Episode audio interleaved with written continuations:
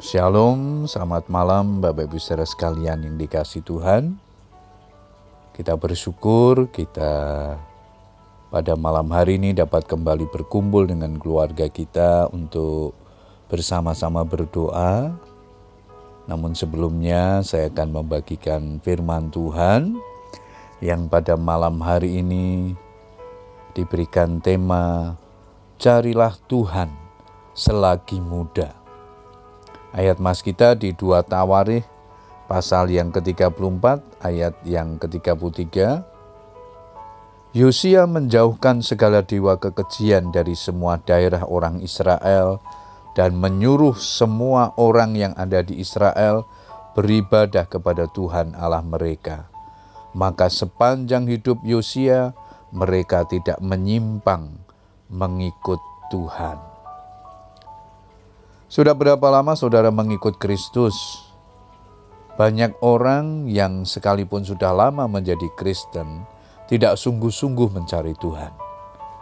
Perhatikan, Alkitab menyatakan bahwa Yosia menjadi raja saat ia masih berusia belia, yaitu delapan tahun. Yosia masih kanak-kanak saat menjabat sebagai raja. Nama Yosia dalam bahasa Ibrani berarti Tuhan yang menyembuhkan. Tentang Yosia ini Alkitab mengatakan, ia melakukan apa yang benar di mata Tuhan dan hidup seperti Daud bapa leluhurnya dan tidak menyimpang ke kanan atau ke kiri. Dan pada waktu tahun ke-8 dari pemerintahannya, ketika ia masih muda belia, Perhatikan pernyataan tahun ke-8 dari pemerintahannya, berarti saat itu Yosia menginjak usia 16 tahun, usia remaja, usia transisi atau masa peralihan antara masa kanak-kanak dan masa dewasa. Disebut pula usia rawan, di mana seseorang sedang mencari jati dirinya. Bapak Ibu saudara sekalian yang dikasih Tuhan, sekalipun masih tergolong remaja, Yosia mau belajar dari sejarah masa lalu dengan mengikuti kebiasaan hidup bapa leluhurnya, yaitu Raja Daud, untuk hidup takut akan Tuhan. Tidak seperti raja-raja lainnya yang cenderung hidup menyimpang dan berlaku jahat di mata Tuhan.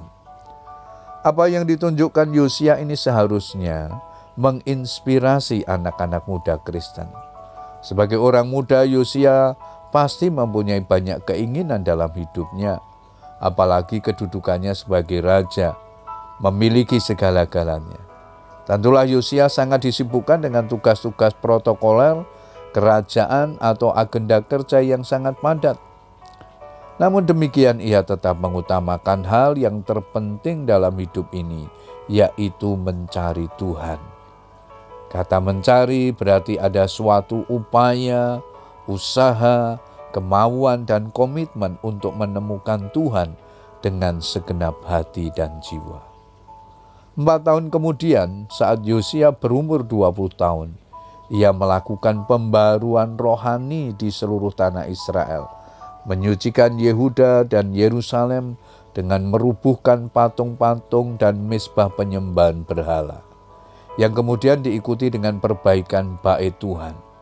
Semua perkara yang tidak berkenan kepada Tuhan, Yosia singkirkan. Bapak Ibu saudara sekalian yang dikasih Tuhan, orang yang mencari Tuhan dengan sungguh-sungguh pasti mengalami pertolongannya. Seperti yang sudah dialami Yosia, ia berhasil memimpin kerajaan Yehuda oleh karena dia mengutamakan mencari Tuhan terlebih dahulu sebelum dia melakukan segala tugas-tugas sebagai raja.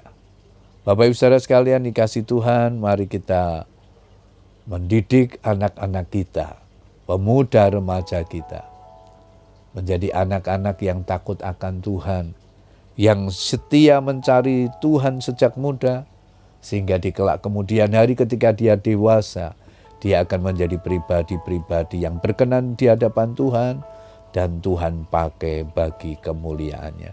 Mari terus kita doakan mereka sehingga menjadi generasi yang takut akan Tuhan.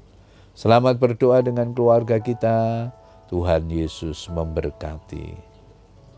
Amin.